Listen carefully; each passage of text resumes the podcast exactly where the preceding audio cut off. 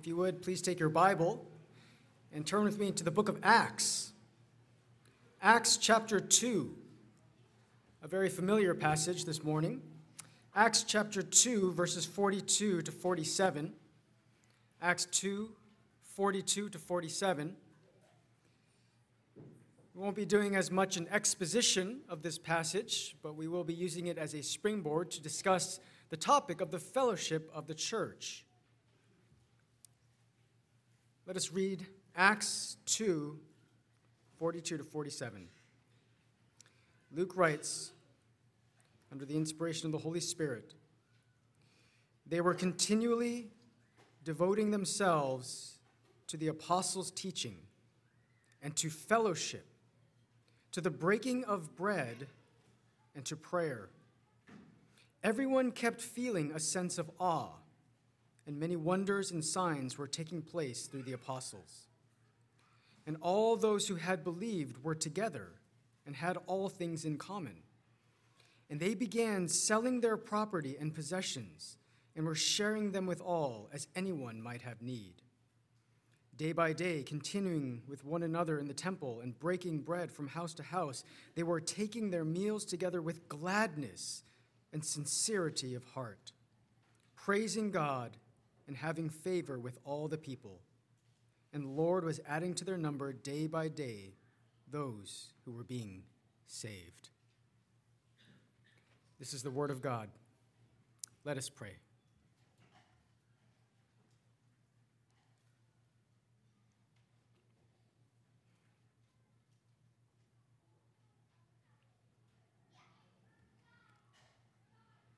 Father who's in heaven, Thank you for being our great shepherd. Thank you, Lord Jesus, for being the good shepherd, the true shepherd, the shepherd who lays his life down for his sheep. Thank you for guiding us, for caring for us, for protecting us, for watching over us. Thank you for raising yourself from the dead through the blood of the eternal covenant so that we could become one in you. Thank you, Lord Jesus. Thank you, O great Father. Thank you, O Holy Spirit. Thank you for your shepherding care on your flock. Help us as we turn to your word this morning. May you speak to us through it. May you shepherd us through it. We pray in Jesus' name. Amen. In 1623, British Christian poet John Donne fell seriously ill. He thought he was on his deathbed. It was at this time that he wrote his most famous poem, Meditation 17. And it was in this poem that he wrote his most famous words Perhaps you have heard of them. John Donne wrote No man is an island, entire of itself. Every man is a piece of the continent, a part of the main. Any man's death diminishes me because I am involved in mankind, and therefore never send to know for whom the bell tolls. It tolls for thee. The point is very clear. Isolation is unnatural. Isolation is inhumane. Isolation is unhealthy. When any man seeks to isolate himself purposefully from everybody else, he is acting against his nature. Instead, human beings are meant to be part of a community. No man is an island entire of itself. Every man is a piece of the continent, a part of the main. If this is true for human beings, then it is also true for Christians. If this is true for all humanity, then this is most certainly true for the new humanity, the church of the living God. If you read your Bible, you will notice that Scripture is saturated with the reality that Christianity is communal. The pages of Scripture are steeped in a corporate Christianity. But we in America are steeped in a different ideal. We in America are immersed in the ideal of rugged individualism, self reliance, self identity, self accomplishment. I pull myself up by my own bootstraps. That is a distinctly American ideal. We must realize that the ideal of rugged individualism is opposed to the nature of the church of Jesus Christ. One of the greatest obstacles that we as Christians have in applying the doctrine of the church to our very own lives is our own culture. And we are blind to it. You see, the church is not just me and Jesus, the church is just me and the people of Jesus. The church is not just you yourself deciding to follow Christ. It is you yourself deciding to follow Christ with all the other people who decide to follow Christ. If God is my God, then his people are also my people. Discipleship is a community project. No man is an island entire of itself. That is why, in a series on the church, it behooves us to discuss the topic of fellowship. And that's what we'll be doing this morning as we continue in our series on the communion of the saints. This morning marks a transition. The first half of our series, we discussed the doctrine of the church. The second half of this series, which commences today, we will explore the practice of the church, the practical side of church life, the practical side of church ministry. And this morning, we will do so by discussing the fellowship of the church. I'd like to unpack this by examining five integral aspects of biblical fellowship. First, fellowship is defined by participation in Christ. Fellowship is defined by participation in Christ. John Piper defines fellowship as the mutual bond that Christians have with Christ that unites us in a profound and eternal relationship of love that should express itself in joyful and affectionate service for each other's good. Now, I believe this is a biblical definition of fellowship, and I believe this will be borne out in our passage here this morning. Acts 2:42 says, they were continually devoting themselves to the apostles' teaching and to fellowship, to the breaking of bread and to prayer. Now, as you well know, the underlying Greek word used in the New Testament for fellowship is the Greek word koinonia. Koinonia itself comes from the root word koine. Koine means common. And as you have perhaps heard, the New Testament was written in Koine Greek, that is, common Greek, the Greek of the common people, the Greek of the common folk. The main idea of koinonia, then, is sharing something that is in common. Sharing. Sharing in a common endeavor, sharing in a common enterprise, sharing in a common hobby, sharing in a common interest. It can be variously translated as participation, partnership, union, communion, or communication. And you can hear in all of these renditions of the word the aspect of sharing. It was commonly used in economics, where it referred to a shared business partnership. Or it was used to refer to marriage, the shared life of two people together. So, in isolation, by itself, the word koinonia was not necessarily a Christian word. But the New Testament writers took the word and Christianized it. They took pains to show that our fellowship in Christ, that true Christian koinonia, is unlike all the other fellowships in the world. It is unlike all other kinds of fellowship. Christian fellowship is not just a shared financial endeavor, it is not just a shared hobby, a shared interest, shared sports team, shared liking of food. Christian fellowship is defined by the shared participation we have in Christ. True Christian fellowship is defined by Christ. What makes our fellowship distinctly Christian is Christ. 1 John 1 3 says, That which we have seen and heard, we proclaim also to you, so that you too may have fellowship with us. And indeed, our fellowship is with the Father and with his Son, Jesus Christ. We are the community of saints in union with Jesus Christ. We have fellowship with one another because we first have fellowship with Christ. We have fellowship with each other because we first have fellowship in the Son. Christ is the basis of our fellowship. Christ defines our fellowship. Dr. Martyn Lloyd-Jones pastored at Westminster Chapel, London, during World War II. And during World War II, soldiers from all across the world, all across the globe, went to London to fight for a single cause. They shared that in common. But a few of them, a few of the soldiers, had more than that in common. They were Christians. And they used to get together every Sunday to go to Westminster Chapel to hear the great doctor preach.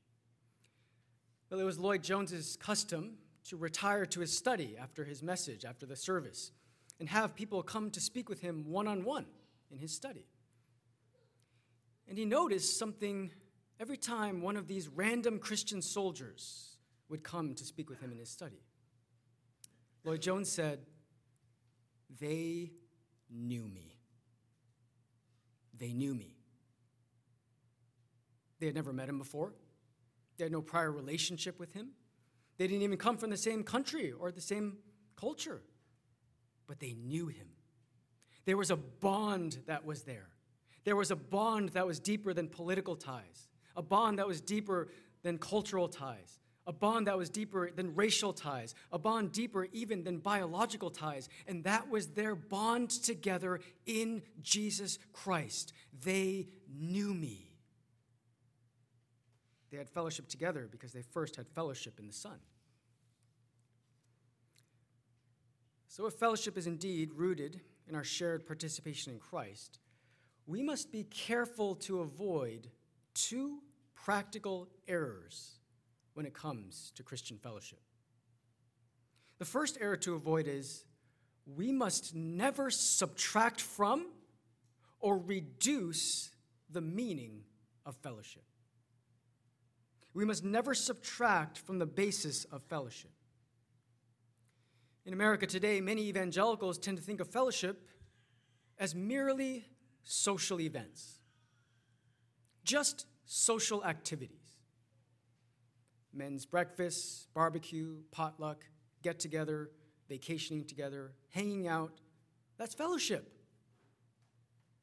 But true Christian fellowship must move beyond men's breakfasts, barbecues, potlucks, vacationing together. It must be something beyond that. Do you know how I know that? Because the world can do these things too. The world can have potlucks, the world can have men's breakfasts, the world can vacation together, and they can do it all without naming the name of Christ. But what makes our fellowship distinctly Christian? It is Christ. Christ is what makes our fellowship distinctly Christian. Our sharing of Christ, our union with Christ. Brethren, small talk is good. Hanging out is good. Activities are good. Social events are good. I am not debating the merits of these things. We should continue to do these things. I am a believer that quantity time precedes quality time. The more time you spend together, the more time you get to know each other, you will have deeper relationships, deeper bonds, deeper conversations. I am not debating the merits of these things, they are good. But all I am saying is that we ought to move beyond small talk. In our activities together, we ought to do something that the world knows nothing of. We ought to encourage one another in Christ. We ought to edify one another in Christ. We ought to spur one another on in Christ. Would it not be a shame if you had a potluck and all evening you didn't say anything that was remotely Christian? You didn't discuss anything that was remotely spiritual? In our potlucks, in our breakfasts, in our vacations, we must always remember Christ defines our fellowship. Christ is the basis of our fellowship. There's another error we must avoid. We must never subtract from the meaning of fellowship, but we must also never add to the meaning of our fellowship. We must not add to the basis of our fellowship. For instance, well, that Christian has a different political view than I do, so I'm not going to fellowship with that person. That person is in a different social class than I am, so I'm not going to fellowship with that Christian. That person is of a different race and culture than I am, so I'm not going to fellowship with that person. That person went to USC, so I'm not going to fellowship with that person. They're not like me. They're not like me culturally or politically or socially or racially. So I'm not going to fellowship with that person. I'm just going to fellowship with the people who are like me. You know what you are doing? You are adding to the criteria of fellowship. You are adding to the basis of fellowship. What you are doing is basing your fellowship on peripheral issues. You are making peripheral issues central issues. You are making secondary issues primary issues. You know what the primary issue of fellowship is? Christ. You know what you do have in common with that person, with that Christian? Christ. Christ is the basis of our fellowship. We must never subtract from him, and we must never add to him. Secondly, fellowship is reflective of the Trinity. Fellowship is reflective of the Trinity. When true Christians engage in fellowship with one another, they do nothing less than reflect the triune God Himself. Now, what do I mean? Well, you have to understand that the first fellowship did not occur in Acts chapter 2. The first fellowship did not occur in the Old Testament. The first fellowship did not occur in the Garden of Eden. The first fellowship occurred in eternity past within the Godhead Himself. In John 17, 21, Jesus prays for the church that they may all be one, just as you, Father, are in me and I in you, that they also may be in us, so that the world may believe that you have sent me. Our unity in fellowship is nothing less than a reflection of the eternal unity of the Father, Son, and Holy Spirit. The Baker Evangelical Dictionary says koinonia has its origin in a movement out of the internal, eternal relation, relatedness, and communion of the Godhead, of the Father and the Son and the Holy Spirit. Koinonia for believers is thus a participation within human experience of the communion of the living God Himself. Do you hear what that is saying? That is saying that when we fellowship, we fellowship because God first fellowshipped within Himself. Before there was ever a world, before there ever stars or planets, before there was ever an Adam or an Eve, God was in fellowship with the eternal Godhead Himself.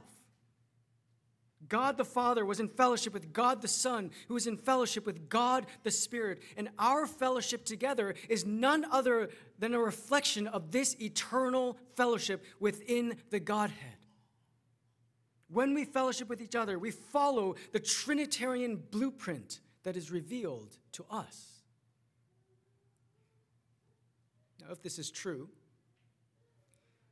then the implications of our fellowship are far reaching. Its roots stretch from eternity past to eternity future. But not only that, the implications stretch outside of our church walls to an unbelieving world. Look at the direct application that Jesus makes. John 17, 21 again. That they may all be one, just as you, Father, are in me and I in you. That they also may be in us, so that the world may believe that you have sent me. John 13, 35. By this all men will know that you are my disciples, if you have love for one another. When we are unified in fellowship, we shine forth our triune God to a watching world. When we are unified in fellowship, we bear witness that the Father has sent the Son. Our fellowship with one another has the power not only to edify, but the power to evangelize. Our fellowship with one another has not only the ability to edify the believers, it has the ability to evangelize unbelievers. It has been said that there is no more powerful testimony than the testimony of a changed life. Well, I agree, and I disagree. What about the testimony of 200 changed lives? What about the testimony? What about the power of 200 changed lives living together in sweet fellowship? What about that power? May it be that every unbeliever who walks through the doors of Cornerstone Bible Church be amazed at the culture of grace that is here. A church that is unlike the world, a place that is distinct from the world, a place that is different from the world. I'm not talking about the pulpit or the chairs or the walls or the building. I'm talking about the people. A place where we love each other, a place where we seek each other's good, a place where we are patient and forgiving of each other, a place where we rejoice with those who rejoice and weep with those who weep, a place where there is no gossip, no backstabbing, no lying, no adultery, no hatred, no racism. There is not even a hint. A place where we are united for one cause together the cause of Jesus Christ. Do not underestimate the evangelistic power of the fellowship of God's people. Thirdly, fellowship is representative of new life. Fellowship is representative of new life. Acts 2:44. And all those who had believed were together. Then Acts 2:46, day by day, continuing with one mind in the temple and breaking bread from house to house. They were taking their meals together with gladness and sincerity of heart. Notice the sequence of events. Verse 44 All those who had believed, they believed first, they became believers. Then, verse 46 they had gladness and sincerity of heart in fellowship with other believers. After their conversion, they were happy to fellowship. They wanted to fellowship. They were desirous to fellowship. Fellowship was not drudgery to them, fellowship was a joy to them. They did not have to force themselves to be in fellowship, they wanted to be in fellowship. This passage illustrates for us the newness of our life in Christ. It points to the reality of new affections, new desires, new appetites. You see, when you are converted, you don't just do new things, like read the Bible, pray, go to church, which you should. But when you are converted, becoming a Christian is not just about doing things that are new. Becoming a Christian is about becoming someone who is new. You are reborn, regenerated. You are a new creation. When you are saved, when you are reborn, you become a new person with new affections, new desires, new joys, new appetites. Christ changes your view of the Bible. Christ changes your view of church. Christ changes your view of prayer. Christ changes your view of family. Christ changes your view of your career. And Christ changes your view of other Christians. When you were a non Christian, Perhaps you saw other Christians as boring, uptight, silly, closed minded. Why would you ever want to go to church youth group on a Friday night instead of hang out with anyone else? Why would you want to go to church on Sunday morning instead of watch NFL football?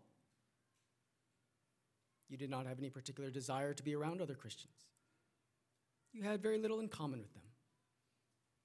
But after you became a Christian, you have a new affection for the people of God, a new joy to be amongst the people of God. You desired true Christian koinonia. This is one of the signs of conversion, one of the signs of new life. A new Christian seeks fellowship. Just as a newly born baby seeks oxygen, a newly reborn Christian seeks fellowship. Seeking fellowship is not a way to become a Christian, but seeking fellowship is a way to tell if you are a Christian. Don't take it from me. 1 John 3:14 says, "We know we know that we have passed out of death into life because we love the brethren. He who does not love abides in death."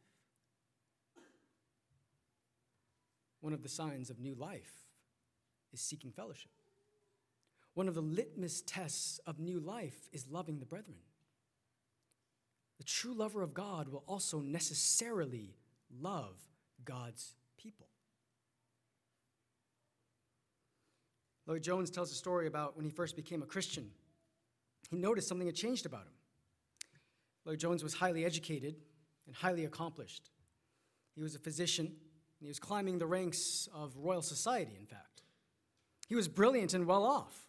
He was running in the highest circles. But when he became a Christian, he came to this realization.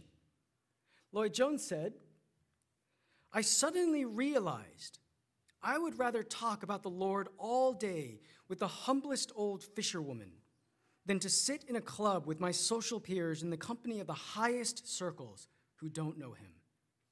I feel a oneness with the people, with people who are not from my class at all. Lloyd Jones realized through his relationships, through fellowship, that he had become something different. He had become someone different. True Christians seek fellowship. True Christians yearn for fellowship. So, this means that if you do not desire fellowship, if you have no desire at all to speak of Christ, then something is wrong. You've got a heart problem. The state of our fellowship is an index of our hearts. Love of the brethren is one of the indications of spiritual health, spiritual vitality. If you do not love the brethren, this may indicate spiritual unhealthiness. If you have absolutely no desire to speak of Jesus, if you have absolutely no desire to be around other Christians, then test your heart. This may indicate spiritual decline, or perhaps that, there is no spiritual life to speak of. Fourth, fellowship is marked by mutual investment. Mutual investment. Acts 2 44 to 46. And all those who had believed were together and had all things in common. And they began selling their property and possessions and were sharing them with all as anyone might have need. Day by day, continuing with one mind in the temple and breaking bread from house to house, they were taking their meals together with gladness and sincerity of heart. Now, what should immediately strike us about this verse is the mutuality of fellowship. They were sharing things. They were sharing with all. They had one mind. They were taking their meals together. There was mutuality there, there was reciprocity there. There is a reflexive nature to true Christian fellowship, there is a reciprocal nature to true Christian fellowship. There are 59 one another's or each other's in the New Testament. There are at least 40 verses in which a one another or an each other appears. Paul captures the idea in Romans 1:12 that I may be encouraged together with you while among you, each of us by the other's faith, both yours and mine. Again, the idea of reciprocity, the idea of mutuality, the idea of reflexive sharing, a sharing together of what you and I both have. J.I. Packer says it best. Christian fellowship is an expression of both love and humility. It springs from a desire to benefit, bring benefit to others. That's love. Coupled with a sense of personal weakness and need. That's humility. It has a double motive the wish to help and to be helped, to edify and to be edified. It has a double aim to do and to receive good. Now, this means very practically that if you are going to have true Christian koinonia, you must have both a desire to give and to receive. True Christian koinonia requires both aspects. So if your desire is merely to get and not to give, that's not true fellowship. That's a consumer attitude. That's a user attitude. That attitude is rife with modern day American consumerism. Well, I'm just here to get. I'm just here to get whatever I can get. And if I can't get that anymore, I'm out of here. That's not true fellowship. There's no mutuality there, there's only self gratification. There's no mutual edification, there's only self edification. And that's not true fellowship. On the other hand, if your desire is merely to give, again, that's not true fellowship. This is a self sufficient attitude. I don't need anyone else. I've arrived in my walk with Christ. I've got it all figured out. I'm just here to give. I'm just here to give my ministry. I'm just here to help others. Well, that sounds all well and holy, but what that really reflects is an air of self sufficiency. It reflects a spirit of elitism, the feeling that you're better than others, that everyone else in their Christian walk is still trying to figure things out, but you've got it all figured out. Oh, Christian, be very careful that a spirit of elitism does not creep into your heart. Oh, believer, be very wary of running headlong into the trap of spiritual self sufficiency. True Christian koinonia requires both aspects.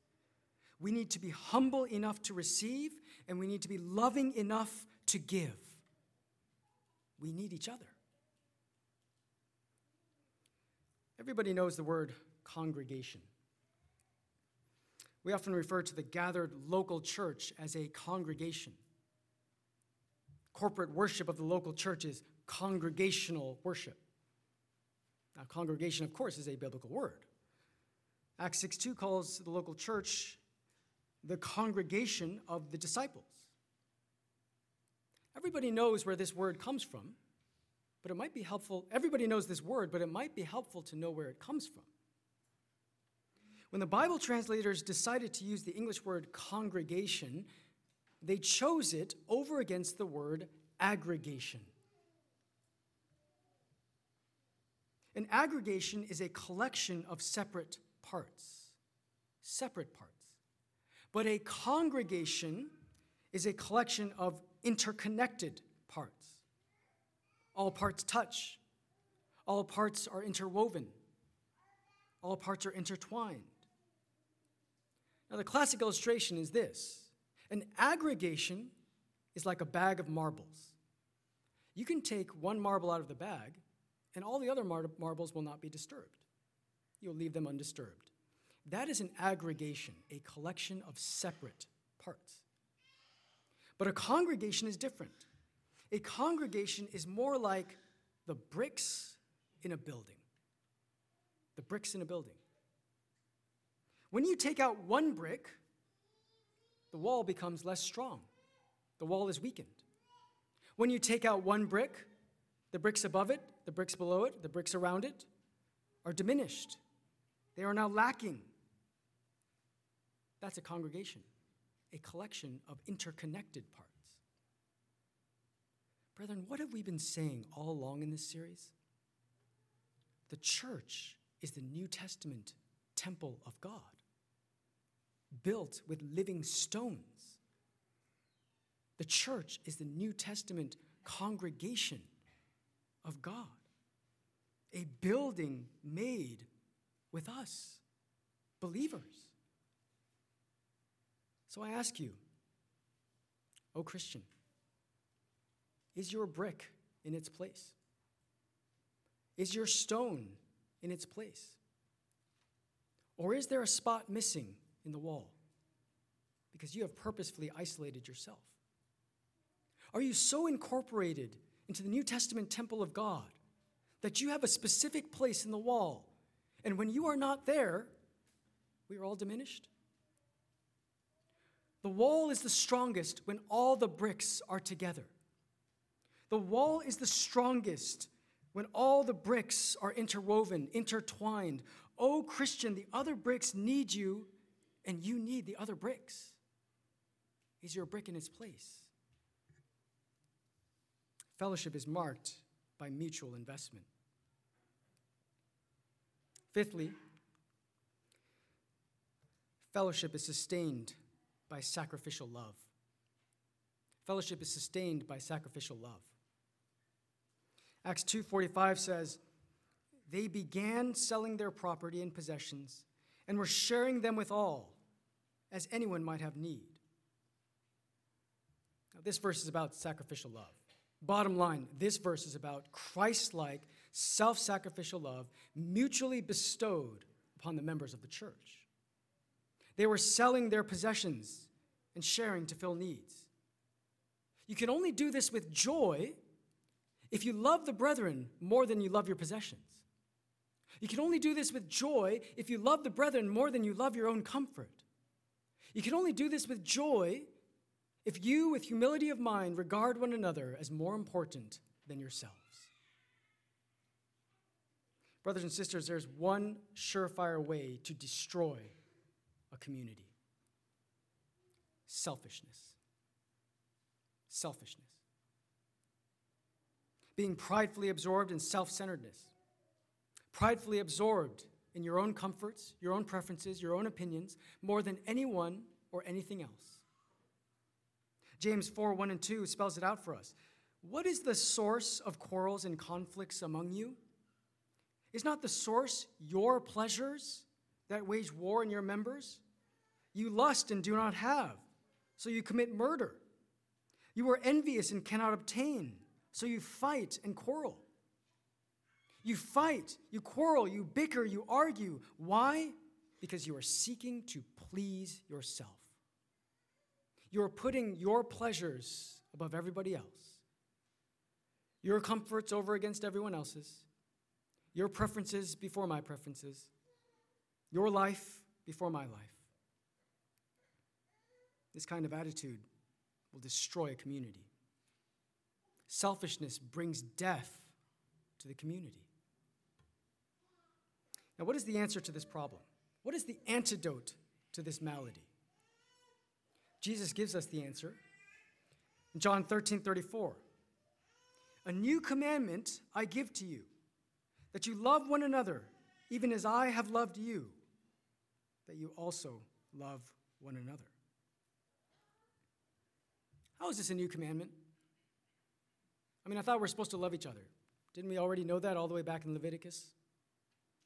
Well, it's new in a very specific way. Love one another even as I have loved you. We are to love one another as our Master has loved us, as Christ has loved us. In what way is that? By laying down his life for us. Jesus laid down his life for us. Jesus gave his life for us. Jesus died for us. John 15, 13 says, Greater love has no one than this, that one lay down his life for his friends. Jesus embodied for us the ultimate example of self sacrificial love. He showed us that self sacrifice brings life to the community. On that fateful day at Calvary, Jesus Christ was the loneliest man on the face of the earth. As he was about to drink his Father's wrath, his friends betrayed him, his own people bayed for his blood. The leaders of his country conspired against him. His enemies mocked him. Even his Father in heaven, with whom he shared eternal intimacy, forsook him. He cried out, My God, my God, why have you forsaken me? It was a scream of ultimate loneliness. It was the cry of the damned. Jesus Christ was crying out for community. He was crying out for fellowship. He was crying out for koinonia. And there was no answer, not from earth and not from heaven. It was, without exaggeration, the loneliest act ever in human history. But it was this single act of loneliness that brought life to the Christian community. It was this single act of loneliness that brought life to Christian fellowship. He experienced loneliness so we could experience community. He experienced loneliness so that we could experience togetherness. He experienced being forsaken so that we would never be forsaken. His fellowship with the Father was torn asunder so that we could have fellowship with the Father and with each other. He experienced the cry of the damned so we could sing the song of the saved. Brothers and sisters, Jesus died to bring life to our community. He died to bring life to our fellowship. When I was in college, my discipler and I were having lunch, and I'll always remember these words that he said to me, and now I understand them more than ever. He said to me after he had children, I realize that life is more and more about dying to yourself. Life is just more and more about dying to yourself. When I was single, I didn't have anyone else to live for but myself. And then I got married. And I realized I had to die to myself for my marriage. And then I had children. And I realized that I had to die to myself for my family. Life is more and more about dying to yourself. Thomas Howard discusses the principle of dying to yourself to bring life to others. Howard writes No child has ever received life except through the laying down of the mother's life in bearing and nourishing him. And somebody has to lay down his or her life to care for and train and provide for children year after year after year. We only live because someone else has lived by this principle of the laying down of a life. This laying down of life always entails a death. The my life for yours principle is the only one in which any life at all is possible. To embrace it is to live, but to refuse it is to spiritually die and spread death. There it is, heaven or hell lurking in your living room. Die to yourself to bring life to the marriage. Die to yourself to bring life to the family. We all know that. But how many of us think die to yourself to bring life to the church? Die to yourself to bring life to the fellowship. Jesus showed us what that looks like. Jesus showed us what it means to live my life for yours. Jesus laid down his life for us. He gave up his life so our community could have life. And he is calling us to follow in his footsteps. 1 John 3:16 By this we know love that he laid down his life for us, and we ought to lay down our lives for the brothers. Oh, Christians, are you laying down your life for the brothers? Are you dying to yourself to bring life to the fellowship? Are you dying to your own comforts, your own preferences? Are you dying to your own selfishness? Not your life to serve me, but my life to serve you. self sacrificial love is the kind of love that Jesus exemplified for us, and it is the kind of love that Jesus demands from us. In one of my favorite works of literature, Fellowship of the Ring, J.R.R. Tolkien illustrates for us, through a fantastical world of hobbits and dwarves, one very simple concept the concept of self sacrificial love. But it is not the kind of love that you might think. Most epics are about romantic love, but not this one. The Lord of the Rings is about the shared love between friends, the love between brothers with a shared common goal. It is, as its name suggests, a kind of fellowship. And it is the kind of fellowship that we are to have among the fellowship of the saints.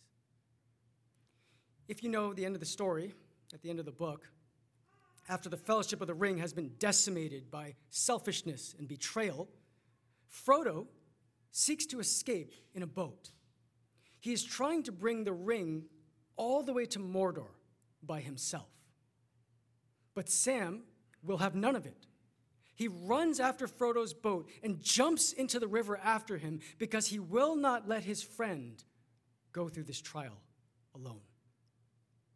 The book ends thus Of all the confounded nuisances, you are the worst, Sam, Frodo said. Oh, Mr. Frodo, that's hard, said Sam, shivering. That's hard. Trying to go without me and all. If I hadn't guessed right, where would you be now? Safely on my way. Safely, said Sam, all alone and without me to help you? I couldn't have borne it. It'd have been the death of me. It would be the death of you to come with me, Sam, said Frodo, and I could not have borne that. I am going to Mordor. I know that well enough, Mr. Frodo. Of course you are, and I'm coming with you. Frodo actually laughed. A sudden warmth and gladness touched his heart. So my plan is spoiled, said Frodo. It is no good trying to escape you. But I'm glad, Sam. I cannot tell you how glad. Come along. It is plain that we were meant to go together. So Frodo and Sam set off on the last stage of this quest together. Oh, brothers and sisters, don't forsake the fellowship of the church. Don't forsake the koinonia of the people of God. Let us be a people committed to true Christian fellowship. Let us be a people committed to true Christ like self sacrificial love. No man is an island. It is plain that we were meant to go together. Let us pray.